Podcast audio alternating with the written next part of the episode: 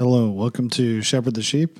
Today, Pastors Jason Vaughn and Gino Guillermo will be discussing why the church is about God.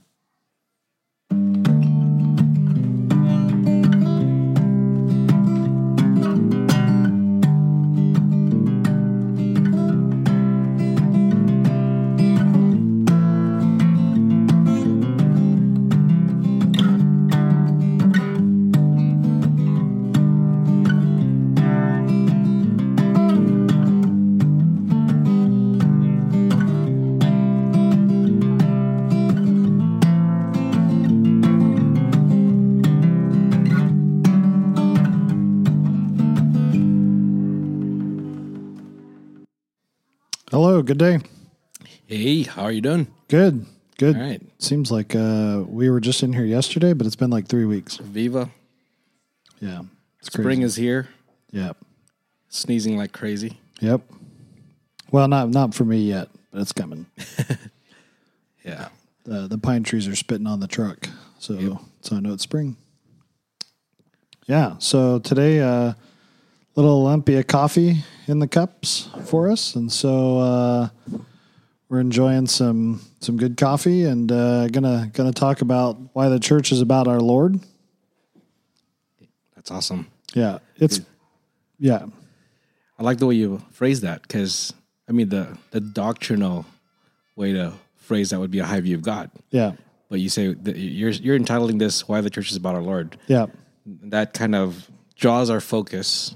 At least to the point of the church. Right. I like that. Yeah, it's. I mean, it's funny that, like, hey, we're going to talk about this profound topic, why the church is about our Lord, God. Yeah. But you know, it's interesting because I you, you don't normally think about it that way. Right. Um, I was just, uh, yeah.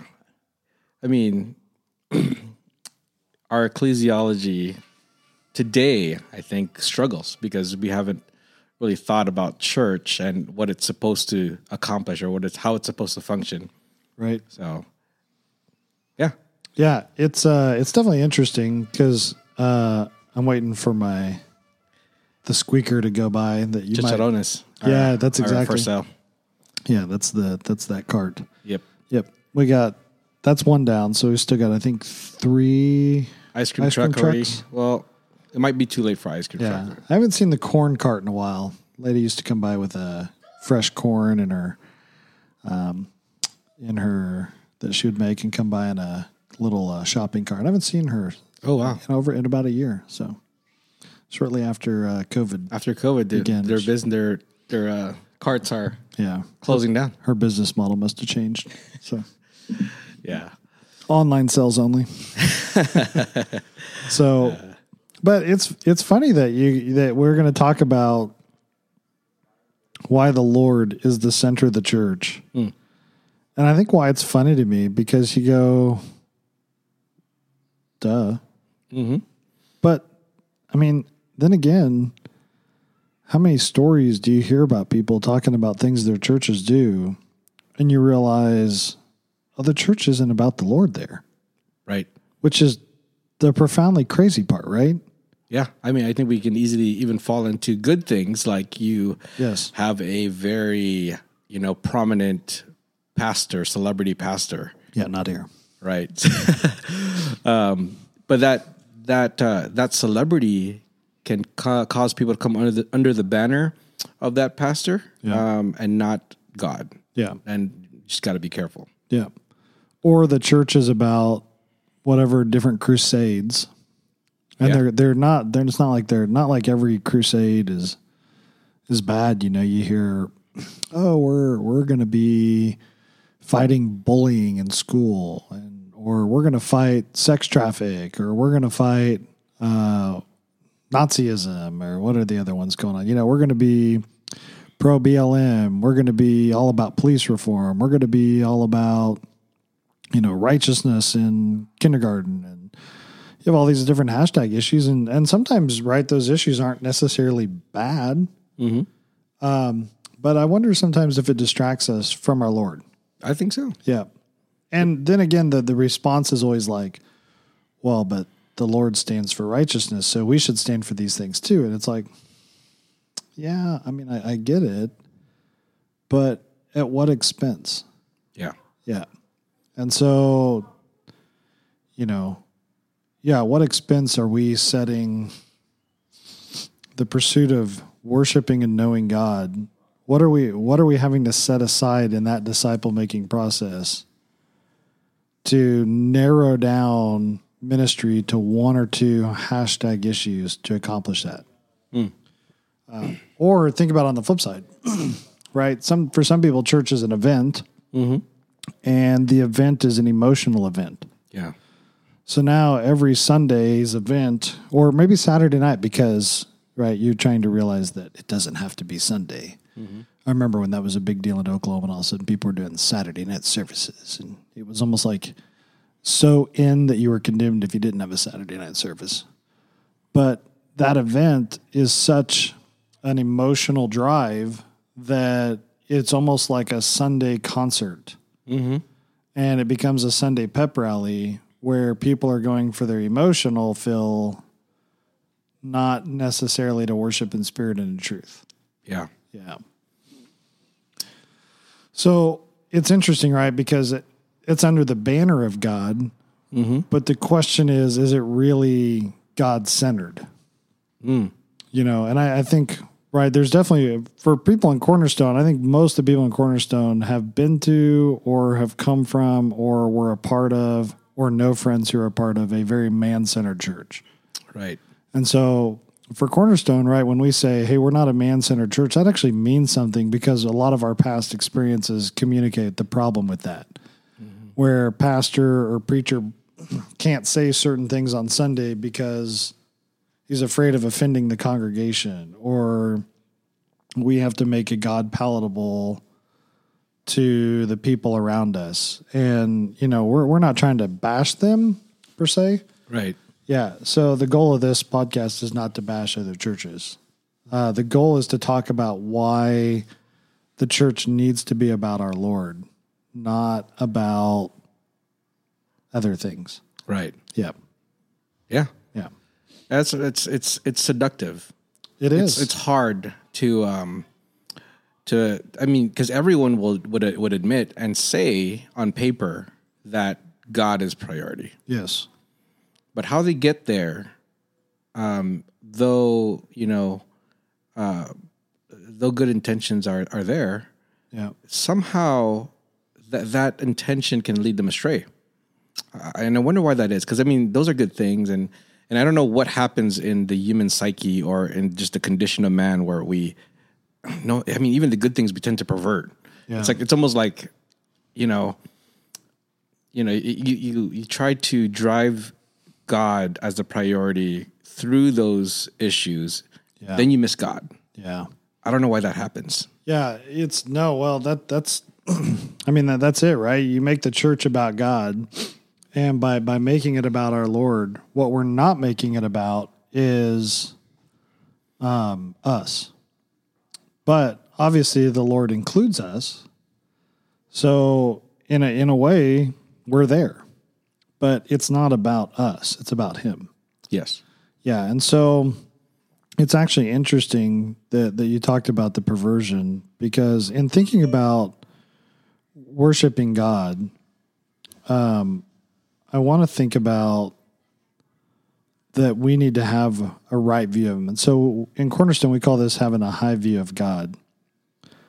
And what we're trying to say is that God is the center of all that we do. And what's interesting is when, when we first started, when we first got here and I would teach through the philosophy of ministry once a year, uh, th- this point has developed probably the most in my thinking over time. And not to say that a right view of man hasn't developed, because that, that's certainly developed, right? And, and in a right view of man, you have a right view of, of what it means to be an unbeliever and a believer, a right view of the gospel, a right view of the church, a right view of leadership.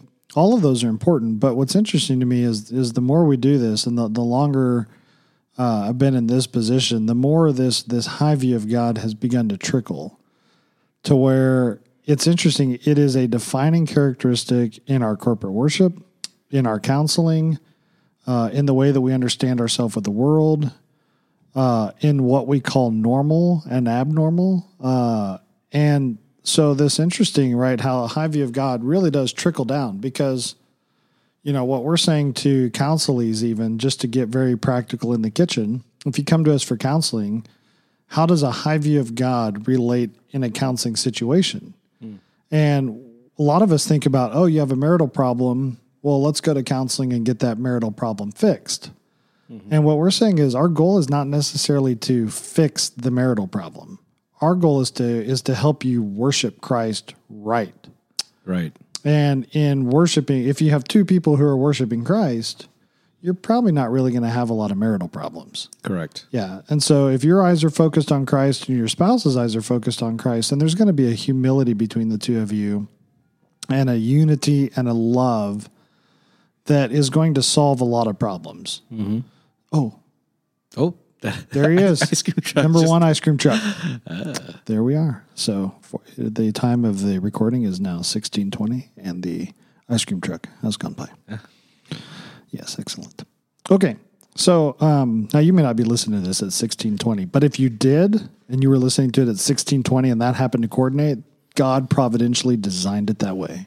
I think you've been hanging around too many military guys, because your your times have uh, have morphed into, um, what is it called? Mil- yeah, military time. Well, we have some pilots in the church too, so if I start using Greenwich time and uh, plus zero zero three six four, you know, then you will be like, wait a minute, my iPhone doesn't compute. Mm. Uh, okay, so right, and what we're talking about with having a having a high view of God is in counseling, right? That trickles down into this. Um, hey, we're not we're not trying to solve necessarily your problem. The goal is not to help you have a better sex life or better communication life or a better finances. The goal is to help you worship Christ. And so, right, because even in counseling with couples, sometimes each couple really kind of wants you on their side, right? She wants you on her side. He wants you on his side. And we're looking at both of them saying, we're actually on both of your side, mm-hmm. because we actually want you to understand God better. Right. And so we're actually on the side of the Lord. And here we are kind of standing in the gap as a fellow sinner who needs to know God better, trying to say, hey, let us help you know God better. And so, right, that desire to put God at the center of your problem is really is really the issue, because the problem is that you don't have a high enough view of God. Right. Yeah, and and so when we don't operate as God's intended, it starts to create problems. And so um, we want Cornerstone to to accept God in the way that he reveals himself and acknowledge him for how he reveals himself. Amen. Right. And that that's Absolutely. simple. That's such a simple way to say it, but it really is profound. Mm-hmm. Because if you go to Romans ten three, um, for not knowing about God's righteousness, right? So he's talking about, he's talking about Israel. Um, they did not know about God's righteousness, which is interesting because Israel had the law and should have known about God's righteousness, and seeking to establish their own, right? And there's the problem. Mm. They want to establish their own righteousness. Well, you can't have it both ways. You can't set up your own standard, and you can't set up God's standard and fit both of them together. Right. So, because there's only one God, and he is righteous, so he is the standard. So then Paul goes on to say they did not subject themselves to the righteousness of God. So basically, because they wanted their own righteousness, they then submit to their own righteousness rather than to acknowledge God for who he is and what is righteous as revealed in his scripture. And so they don't submit to him. And mm. so what's interesting is when I have a right view of God, it is because I'm accepting the revelation about him and submitting to accepting who he is for how he's revealed himself. Right. And That that that's more profound. I think the first time I ever heard something along those lines, it was like, well, that's not very profound. That's Captain Obvious. But what makes it profound is is how much unbelief we really have in this world, and how much unbelief actually does tend to govern my day in and day out activities, to where the reality is that, that it stems down to that issue. I do not believe God is who I who he says he is. And instead, mm. I'm so prone to want to, like, bring him down to me. Ah, uh, yeah. Yeah. And I, th- that creates problems. Yeah, that's so, I mean, the, this, um, when I think of a high view God, it's, it's, you know, your everyday posture, um, every, your everyday posture and attitude before the Lord.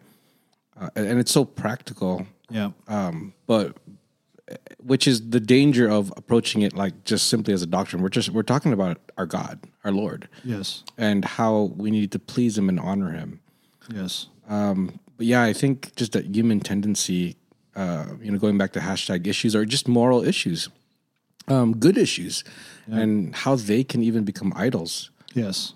Uh, you chase after them to the point of neglecting uh, the priority of God and making the hashtag issue. Ultimately, it's it's it's uh, the the name you're acknowledging is your own name. Yes. Your own, you know, yes. rather than God's name. Yeah. No, you're right, because if you're pursuing all the hashtag issues, some of them may be right, right? The the question to me is, what are you still neglecting? Mm-hmm. You know, and if I spend all my time pursuing hashtag issues, but I don't realize that God also is concerned about other things that are not popular on Twitter, then I'm going to neglect my family. Not a, not a lot of hashtags saying spend time with your family. Right. That would be interesting. I wonder if somebody could look that up. Has that ever trend? Probably not. Yeah, or spend time with your spouse. Date night, maybe. Hashtag date night. Yeah, maybe. yeah, but but even then, single people tend to take that as for them as well. True. Um, and and uh, not that it's wrong for single people to go on dates, but but the point being that, right, does Twitter really, like, I don't think I've ever really seen, hey, show kindness in leading people to Christ on Twitter as a hashtag issue. Mm. That's never trended from what I could tell. It needs to trend. It does we, need to we trend. We could start it. Yeah, it does. Things yeah. that need to trend. Mm. Um, hashtags that need to trend. We could probably figure something out. Dude, that's awesome. Let's do it. Yeah, that would be that would be awesome. um, so, right, in in thinking about that, right, the, the reality is, and Isaiah talks about it, that that, you know, Isaiah says, here, Israel, you go off and you pay these people to make your gods. And then you become like them because your gods that you made, right? You paid some guy, showed him a picture. Basically, think about it like a tattoo. Here's what I want. you know, not not that tattoos are sinful, but here, here's what I want. You know, here's, make it look like this. And then they bow down and worship that. And then they become like it in that they're deaf to God. They don't see God. They're blind to scripture. They don't know God. And their worship doesn't reflect God. And that that's the problem with the wrong view of God is you end up worshiping what you become, what you worship. Mm. And, and we were talking about that in one of the men's morning. And I think I even mentioned it from the pulpit a couple Sundays ago, you become what you worship. And so if your view of Jesus Christ is off, then, then you're, uh, then the, what you're going to conform to is wrong. Yep. Yep. And so if Jesus Christ is mere propositional truth, then you, you are not going to care about how that propositional truth is proclaimed. Whereas Jesus Christ manifest in the flesh was gentle and adhered to quote unquote propositional truth. What, what did you mean by that? Um, to just see him as proper, propositional truth? Yeah. So it's interesting. Sometimes I think fundamentalists see Jesus as propositional truth, as a propositional truth, truth sayer. Okay. Right. A guy with a book, he's Gandalf the Grey with a book who just, here's truth, here's truth, here's truth. Okay. But, but God, when he reveals himself, reveals himself in the flesh. And Jesus revealed in the flesh is a gracious, merciful, compassionate, truthful God. Gotcha.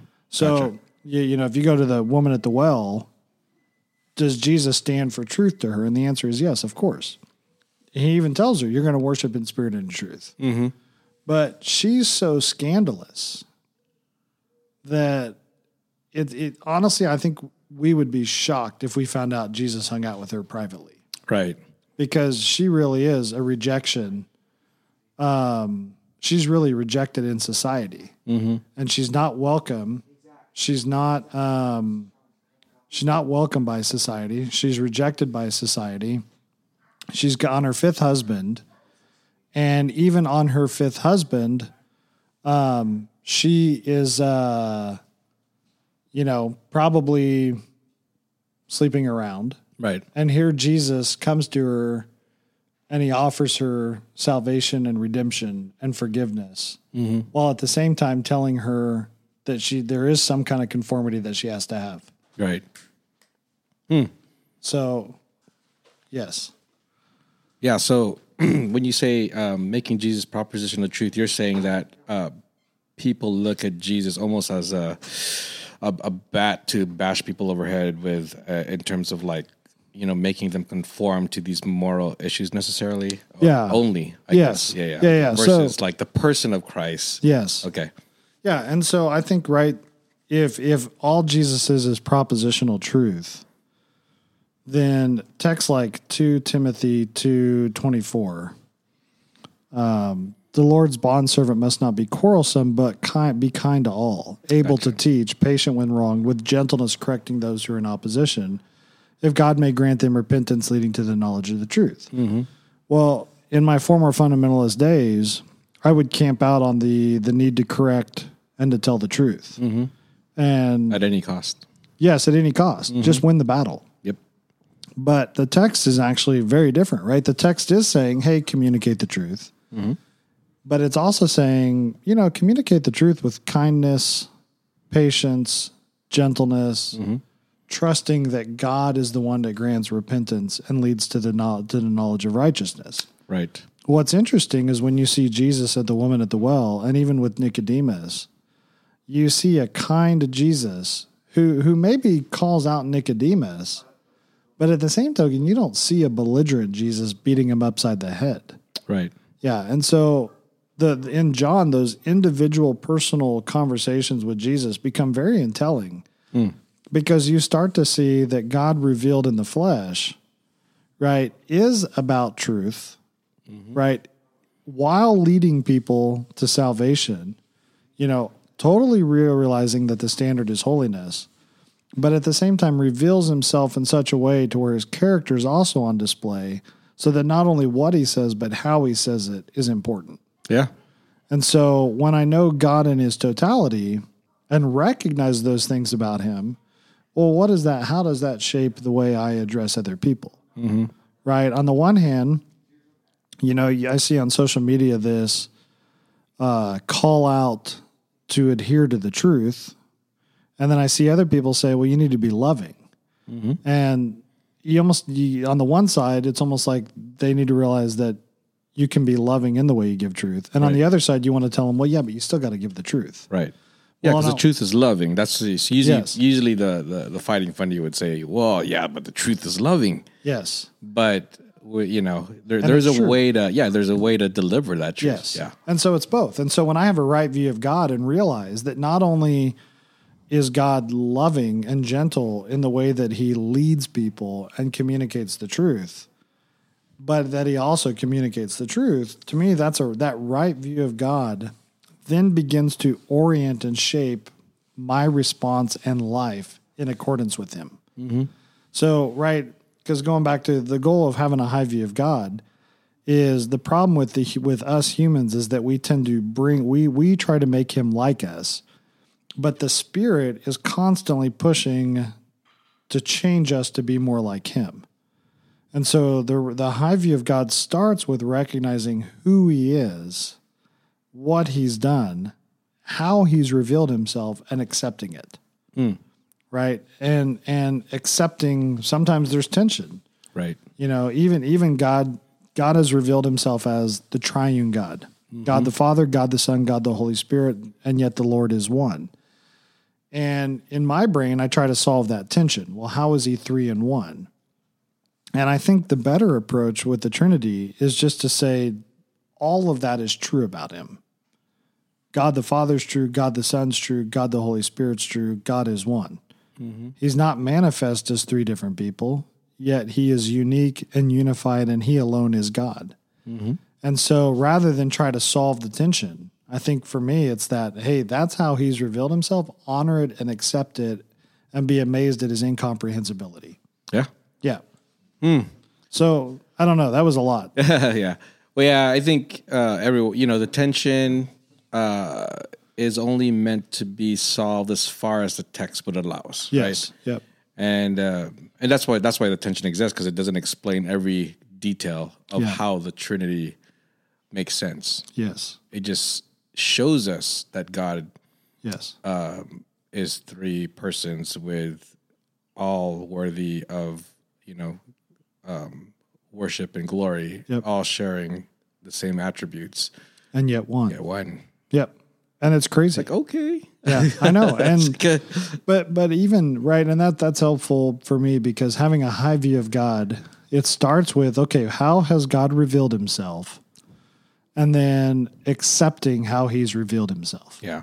It, it does make sense. I mean, I think just uh, looking at the Trinity over the years uh, and just studying that with you, um, and then understanding his holiness, you know, part of his holiness is the Trinity. Yes. The fact that he's other.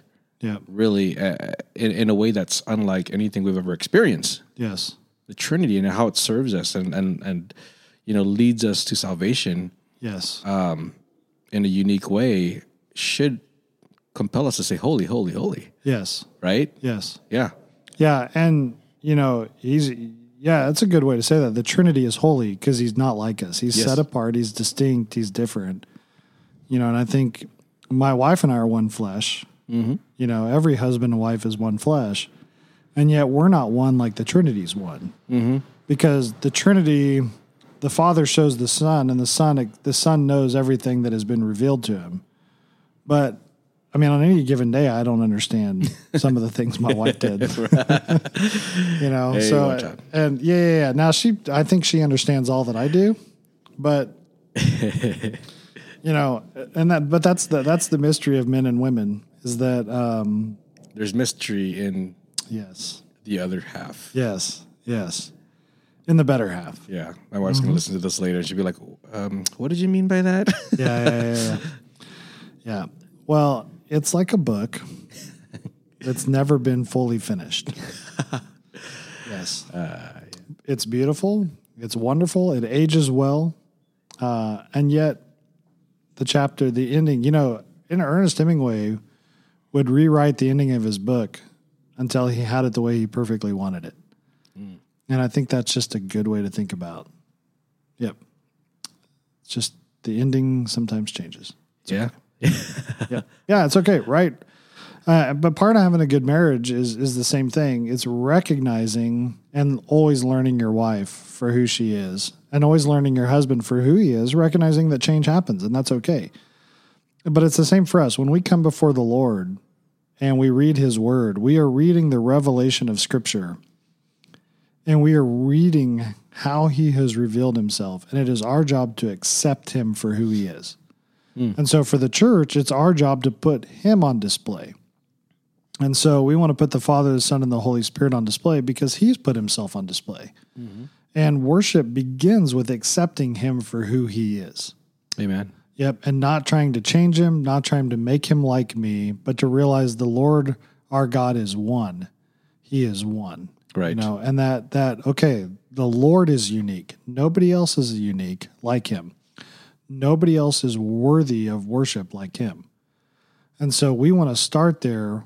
Right? God doesn't need to earn the right to be worshiped. He he deserves the worship. Yep. And so, which is, you know, again, requires me to submit my own thinking and my own beliefs to him and to, Lord, help me to to change my thinking to be more like you. Which makes sense. Uh, and, you know, to your point earlier, which is why the church needs to be about God. Yes. Uh, the more we... Um, learn him and know him, the greater our uh, our understanding, and then obviously the better our worship.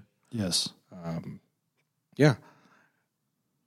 It's such a missing missing link, uh, and it's so it's it's so uh, it's almost overlooked um, by so many other things. But yeah. Simply knowing God is is is a journey in itself, and a, you know, it's a never ending pursuit yes. for us. Well, and right, it's it's even easy to be distracted by the music. Uh, the the funny part is every element of corporate worship can be a distraction and take us away from the central part, right? You didn't pick the music because you liked the bridge. Sometimes. No, I'm kidding. Yeah. yeah, I know. Well, no, yeah. It, you know, the, the music um, I pick, I, I, I pick music that's singable and, and, you know, in my, in my opinion, beautiful. And, and yes. then the lyrics that try to commute, so, you know, a certain yes. um, attribute or aspect of God or his work or something. Right. Usually in relation to what we do on Sunday. Right. Is my goal. Yeah. Which you do a good job. Thank but you. what would, what would, what stinks about corporate worship is potentially the style takes away from the lyrics and the message of the song. Right. Yeah. Mm-hmm.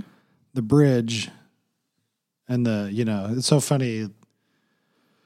Can't tell you how many times, you know, you're part of a, you know, in Oklahoma, part of a corporate worship where they stop the, the musical just so everybody can sing. And it's like this moment, mm-hmm. but it's every Sunday, you know, and it, and it becomes memorable and you realize it's because it was part of that emotional, mm. oh, we can all hear each other singing, which by the way is beautiful on Sunday when to hear the whole congregation singing. Mm-hmm. But again, all of that potentially can distract from worship.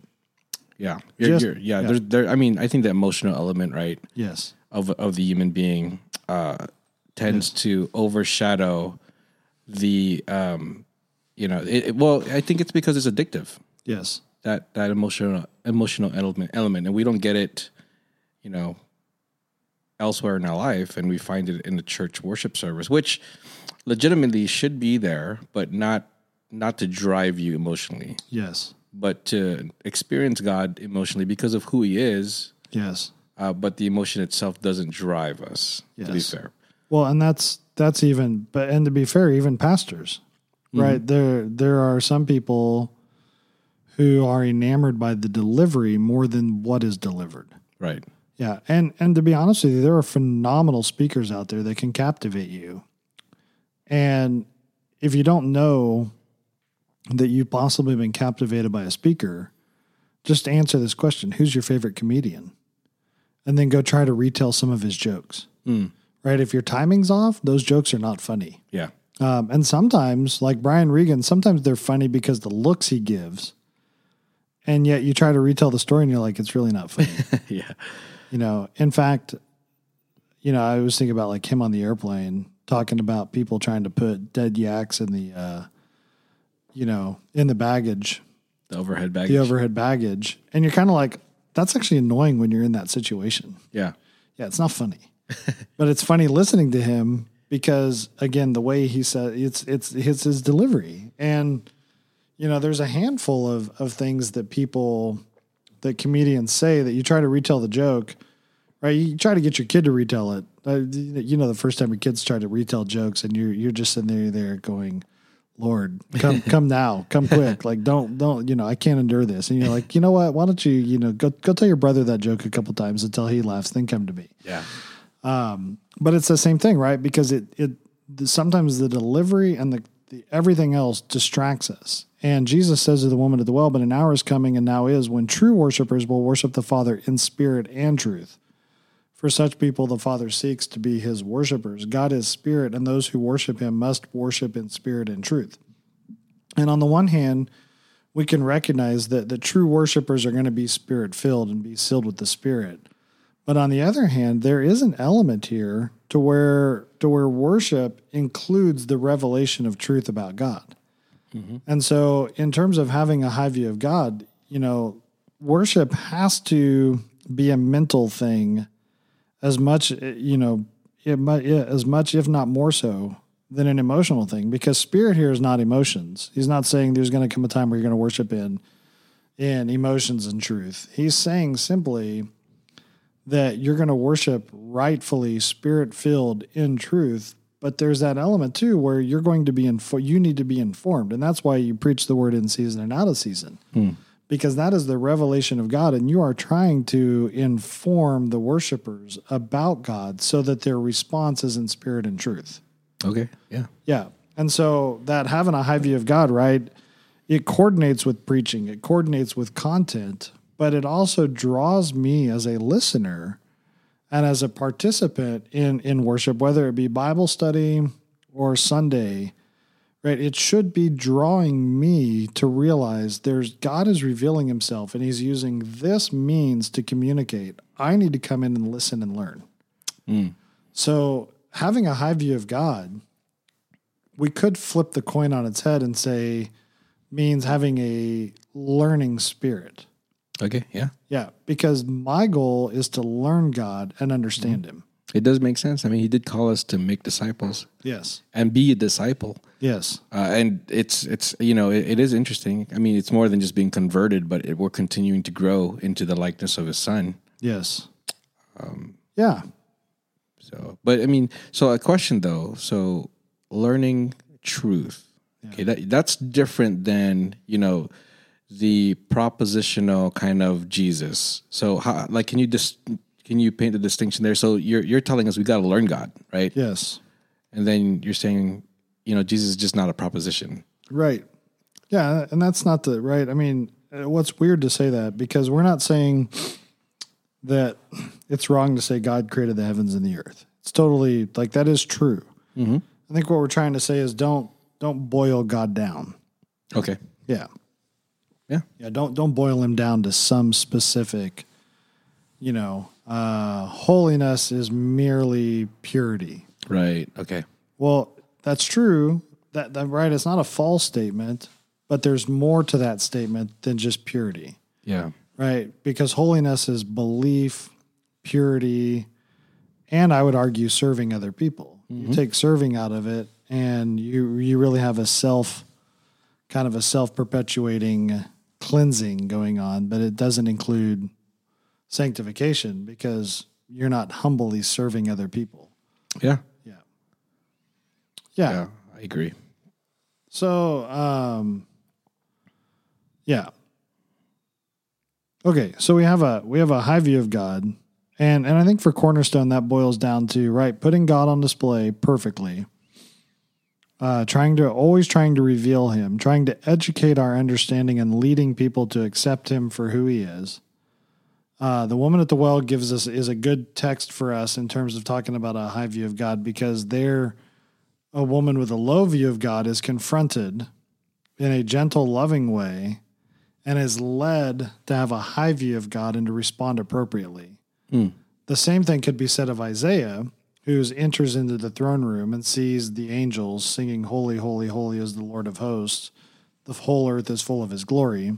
Right. And in, in seeing God, who he is in his totality, the response to God is to repent and confess sin. Yep. By the way, in those in both those illustrations, the woman at the well, she perceived him to be a prophet. Yes. So there there there was a revealing, not just, you know, of Jesus's, um, uh, you know, the goal of Jesus was not just to, um, uh, you know, well, he revealed himself to her in a special way so that when she recognized that he was the prophet, yes, she repented and uh, she turned and even told people about him. Yes. Know? So there, there, that revealing of himself is what you're talking about, that knowing God, that growing yes. deeper in who, who God is causes us to turn our lives around. So we're not, it's, it's, it's, I think what you're saying is you start with God. Yes. Right, not yes. not the issues. Yes, start with God all the time. Yes, and um, everything flows out of that. He's the fountainhead of all holiness and and, yeah. and righteousness and service. I mean, yes. it leads, I mean that should lead to service. Yes, yes, exactly. No, you're right. It's the starting point.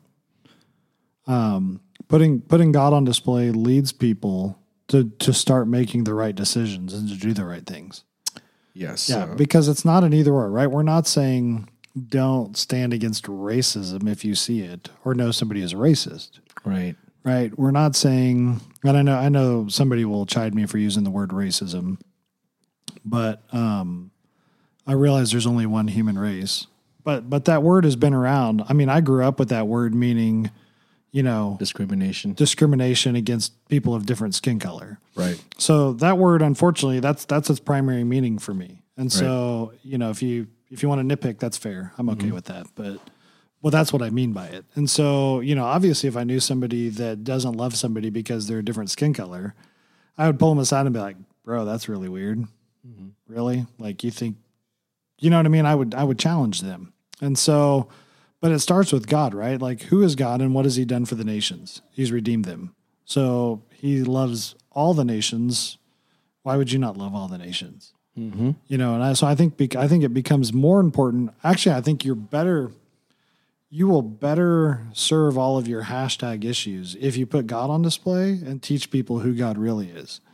Because followers are going to conform into his image, which means they're going to love people. They're going to stand for truth. They're going to be disciple makers. They're going to be, you know, the Spirit is going to humble us and keep us humble. Yeah. You know, even if we go through moments of pride and sin, he's going to draw us back. Mm. And so, yeah. So I'm just, just backing up a little bit. I'm looking at, so I'm thinking about this through the social media uh, platform here. So, you know, we, we mentioned this a lot because we see it kind of get out of hand. Yeah. Is there a right? So put put God on display. Like how, why, or how are people doing it wrong? Because they'll, they'll put God on display in the sense that like, hey, God is holy and he wants you to do this. I mean, is that the wrong way to do it? Or, you know, he, he wants this issue to be, um, you know, he wants us to conform in this way. Yeah. Uh, is, is there a way to do it? I mean, is it is it is is that even the context of? Is it is yeah, the problem I mean, the context I, is what I'm asking? Yeah, you know I what think I mean. The like, problem is the context, and I, I think social media also has a, a whole other litany of issues. But uh, I think one of the problems is that often we say, in order to be godly, it must look like this. Mm-hmm. Yeah, or you should be devoting all of your time and energy and attention to this. Yeah, and the reality is, you know, you may not be. you know, in a position to dedicate all your yeah. time, energy, and attention to this, you know, and it may not, I just think it's kind of a question of where do you lead? Yeah. And if you, if you're following hashtag issues, then you're really like the dog who's chasing its tail. Yeah. Whereas I think if you do it biblically, you're putting God on display. And the mm-hmm. reality is God does care about sin and reconciliation and death and reconciliation. And he does, he does deal with that. And and so put God on display and watch people conform to the image. And as they conform to his image, notice that they're not going to struggle with those same hashtag issues. Yeah. You know? Yeah, I, I think also um, it, it's also a um, a sign or a, a, a maybe a, a flag that they're not involved in their local church right. as much as they should. Because like the way we think, right, we're like, are we dealing with racism in our church? Right. And, and for me, the answer is no. Right. And um, so I'm not going to solve another church's problem. I don't have any influence over that church or or, or that organization. Um, my voice won't add anything to the conversation. Right. So why not just focus on my church and and display God in my church? Right. Um, we don't need to be the warriors. Right. I think that's what it is. Maybe where people think they're called to be warriors when they're just called to be faithful in their church. Yeah, I think you're right. Yeah, and if you put God on display, again, people become what they worship. Put the right God on display and watch them become godly in their life. Mm. Yeah, okay. Yeah, and so, right, uh, the, the three kind of main texts we use for a high view of God is that Isaiah six, because putting God on display leads people to repentance. Um, the woman at the well, Jesus reveals to her, leads her in spirit and in truth, right? Informs her, which again leads to repentance. And then I would put this Ephesians one one passage as, as up there for us too. Because, Absolutely. Because there God is revealed in the spiritual blessings he's given to us, but the drive for us is to be thankful. Yes. And which is, which coordinates with Romans one eighteen, right? Who, who in Romans one, he says, you know, the problem with mankind is we suppress the truth and unrighteousness. But, but the real thing is at some point we did not give him praise and we did not give him thanks for who he is. Yeah. Well, it's the related, right? Yes. Suppressing truth is suppressing God's, uh, God's revelation of himself. Yes. That's, you're not going to, you can't be thankful if you don't know God. Yes. Or if you're suppressing his revelation of himself. Yeah. And you're not going to be thankful to him because he's not you. And you're really, I think a lot of unbelievers are bitter that God isn't what they want him to be. Yep. Yeah. Which is, yeah, kind of sad. But they're unbelievers. Yeah. So it's expected. Mm-hmm. Yeah. Yeah. So hopefully having a high view of God leads us to be thankful as well. Amen. Yeah. Because the better I know him, the more thankful I am, you know. Yeah. I think it's an acid test, right? If you're not thankful, the question is why. Yes. It's you're lacking somewhere in your knowledge of God or in your understanding of who He is. Yes. Uh, it's a great instant heart check. Yes. If you're if you're listening and you're not thankful, like, you know, I would challenge you and say, you know, um, examine your heart about uh, examine your heart and see, you know, what is there something that I'm not understanding about God that's causing me to be unthankful? Because we should be thankful all the time. Yeah. Yeah. Despite any circumstance. Yeah. Well, and that, you know, even even to continue in very practical and kind of what you just said, um, you know, Jesus, this new commandment I give to you, that you love one another just as I have loved you. And so then in Ephesians four, walk in a manner worthy of the calling of the gospel to which you have been called. Mm-hmm. Well, in order to do either one of those, you have to understand who God is. Yes. So proper obedience requires proper knowledge about who God is. Mm-hmm. Proper ethics requires conformity to, to biblical ethics. And, and this is why it's frustrating, because we're trying to, you know, as an American, you're trying to uh, convince unbelievers yes. of our Christian ethic. Yes. Which is an impossible thing to do. Right. Unless they become Christians. Right. Unless they become Christians. Right. Right. Right. So how do you get an unbeliever to have a high view of God? I think you put Christ on display. Amen. Yeah, that's evangelism. Tell them about Jesus Christ. Yep. Yep. Yep. Absolutely. You know, and that's what that I've actually quit trying to convince them that they're sinful. I just say, I know, I know you feel guilty from time to time, and the beauty is that there's rest in Christ. Yes. You know. Yeah, I often wonder, like, you know, Christ revealing the sin to the woman at the well, I think it was to reveal himself, his, his, yes. um, um, you know, his, um, his all-knowing kind yes. of character. Uh, the fact that he knew that um, was because he was the Lord. Yes. And that triggered something in her to say, oh, wow, you're a yes. prophet. Yeah. yeah. But he's like, nope. Yep. She's like, I know the Messiah's coming. And he's like, well, I am he. Mm-hmm. Yeah. Total, total revelation. And she believes it. Yep. And she goes back and she tells the world. Yeah. You know, and what's funny to me is um, I've heard that sermon preached, right, as as primarily an evangelism sermon. But I actually think the primary purpose is that it's a revealing who he is sermon. Yep. Yep. That that text is really revelatory, that your God in heaven who took on flesh keeps the standard of holiness, while at the same time ministering with a gentle heart to someone who really, in, in human economy, is already an outcast. Mm-hmm. Yeah. Yeah, she's an uber outcast. She's yes. a sinner, plus she's not an Israelite. Yes. Plus she's like the worst kind of um, foreigner. Yeah. I had this thought the other day, um, because when we think about uh, ministry, mm-hmm. a lot of us are prone to think about outcasts. Hmm. You mean serving outcasts or? Yeah. So, uh, I want to be very careful with how I say what I'm about to say, but there are pockets. Let me, let me phrase it this way. Let me go back in time. Okay. To Oklahoma, when they would announce a ministry outreach opportunity. Hmm. And it's interesting to me where they picked going. Okay. Guess what part of town they picked going to. See if you can guess its socioeconomic demographics. Poor? Yes. Okay. And it's interesting to me that they picked financially poor people to go to. Okay. Because now, obviously Jesus, right? And because from their perspective, they're the outcast. Right. Right. And, and, We're not we're not saying Jesus doesn't have a heart for them or for outcasts, right? That's not what we're saying. But I, I question, I was like, I wonder why no church has ever done an outreach program to like one of these high-end golf clubs. Mm. You know, you, like back in Oklahoma, Oak Tree was this high-end golf course, you know, country club. You can only play golf on there if you were with a member. And the only way you were a member is if you either lived in Oak Tree Housing Edition or mm-hmm. if you paid like, I don't know how much the the uh, membership was. But, um, um, you know, uh, but nobody ever does outreach there. Mm. And the only thing I kept thinking is, are there not poor in spirit people there too? Mm-hmm. And it just, you know, it's just interesting.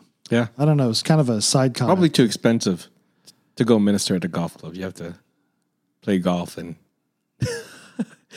well, I don't know. Yeah, but you, you see what I'm saying, right? Like, yeah, yeah. Like, does it make well, sense? Well, I feel like saying? I feel like churches do do um, uh, demographic studies and, and plant their church sometimes in socioeconomic places that might be more profitable, maybe. Well, yeah. But see, that's not really outreach. That's more like yeah. It, okay, so apparently the initiation fee at Oak Tree is seventy five thousand dollars. Oh, while the membership fees are five hundred dollars a month. Oh my god, yeah, that's and the most expensive outreach ministry yes. ever. And there's a cap with six hundred. Mm. Now. I guess, see, but that's my point. Like, in man's economy, those are the elite. Yeah. Um, but in God's economy, they're unbelievers and they're the outcasts too. Mm-hmm. And so, right, the more I understand Jesus, the more I see that he wasn't excluding salvation from the people that society said were elite. Mm-hmm. Right? But he is looking for poor in spirit and he's giving them the gospel. Yeah. And in his providence, he runs across an outcast woman who's going to be elect, outcast by society, mm-hmm. and he's willing to bring her inside. Yeah. Right, which just shows that God's kingdom is filled with people that that society may reject, but he's not going to reject. Mm-hmm. Ultimately, God's elect are going to be with him. Yeah. Yeah. And it's our job to go put Christ before people and watch the elect draw to him. Yeah. Yeah.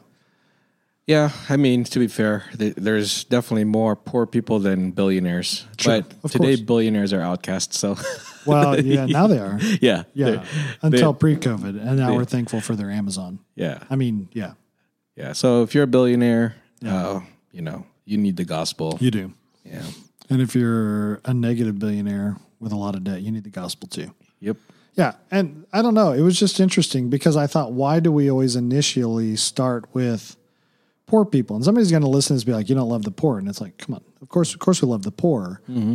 but there is, but there is a difference between financially poor and poor in spirit. Yeah. Yeah. And so we are putting, we just want to put Christ before everybody. Sure. And watch God draw the poor in spirit to him. Mm-hmm. Yeah. And so that, that's all my point is that yeah, it's weird how ministry, yeah, how some ministries kind of assume. And and I almost I almost joke that like the white people feel better because they went down and ministered to to the poor people, right? You know, but but that's not necessarily having an eye view of God. Yeah, yeah. I mean, I, t- you know, just off of what you said, um, you we we have ministered to people who are homeless. Yes, um, and many of them, most of them, are not poor in spirit. Right, right. Yeah, they yeah. they are actually in their mind. They're free and they have everything they want. Yes. They they can do whatever they want. They can get drugs. Yeah. You know, do, all they have to do is steal something. Yes. Uh, they're free. That yes. to them, that is their idol. Yes. And they're rich. They're not poor in their mind. Yeah. They have everything they need. And obviously, this is not all this is not all homeless people on the streets, but we just right. there's just so much addiction out there that that's their God. Yeah. So yeah, yeah they're they're there's some of them think highly of themselves. Yeah, we don't have a, we actually don't have a homeless problem in Las Vegas. We have a drug problem. Yeah. Where people choose to live on the streets and use all their income for drugs, not for housing. Yep. And it's, it's hard because those who are legitimately homeless, um, you know, are, are probably being neglected. Yeah. And we, it's hard to find those people because yeah, you, you have to sift through all the addiction. But, but even you talk to our police officers and they'll tell you that most of those homeless people know where to go for, for shelter if they want it. True. Yeah. yeah, and we and most cities spend a lot of money, are willing to spend money to get people off the streets. Mm. Yeah. How did we get here? I don't know. I think high view of God. High view of God. It's just interesting with the ethical doors that that can open. Yeah, yeah. Well, but, it does spill into everything. Right? Yes. How we think about God. Yes. Yeah. And um, the yeah. poor in spirit. I don't know how we got there, but I mean, I think for me, I'm willing. My knowledge of God tells me I'm willing to serve anybody. But there's still that part of me that says, I'm not going to go beat my head against the wall for an unteachable person. Yes. When there are teachable people around me that I know the Spirit has put there to pour into. Yeah. Yeah. And I, so I think for me, that's the difference, right? Because yeah. there's always that like person that comes to you with this noble, like story about, you know, their aunt who some lady just like every day loved on her for twenty-five years. And then she, finally she got saved and that was worth it. And you're like, mm. yes, that's cool. But there's also that Second Timothy two two, entrust yourself to faithful men who are able to teach others and, and deliver to faith to fat people mm-hmm. who God is. And so for me, uh, to kind of summarize my thinking on this whole thing, put God in front of people, reveal the full counsel of God's word, knowing that that reveals who he is in its entirety, and watch people conform to be, watch the Spirit conform people to be like him. Yeah. Amen. All right. Which which which is why we preach the word in yes. its entirety, yes. and which is why we counsel, you know, drawing, you know, telling people to look at God, yes, uh, and and um, honor Him, yeah. and that that solves a lot of issues. So. Yeah, yeah, and such an yeah. So, but this is one of our our lead kind of pillars of of ministry at Cornerstone, and but I think it's fair to say, what are we trying to do? We are trying to teach you God. Yep. And we are we ourselves are trying to learn him and conform to be like him. Yeah. What did you start this podcast out with again? Um, the church about uh, the church. The church is about God. The church is about God. It's about our yeah. Lord. Why the church is about God. Yep. Yep. And I, and I think it's fair because Christ is the head of the church, and be that be about the head. Mm-hmm. Yep. Amen. Yep. Anything else is idolatry. Yep. Yep. And then which makes sense why John would end his First John letter. My you know my beloved children. Do not.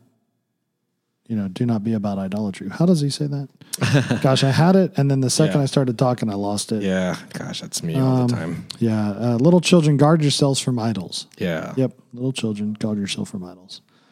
All right, well, until next time. All right. Do we have anything else? I think that's it. All right, well, if you're not from Cornerstone, you're listening to this, uh, and you disagree with us, that's fine. Go talk to your pastors and listen to them, because that's why God put them in your life. Amen. And... Uh, Yeah, if you're from Cornerstone, we love you, and uh, well, I mean, we love you if you're not we from love Cornerstone you, too. All of you. You see what I'm saying? But but but we love our church family because that's our church family, and so if we can do anything, serve, pray, talk to you, let us know.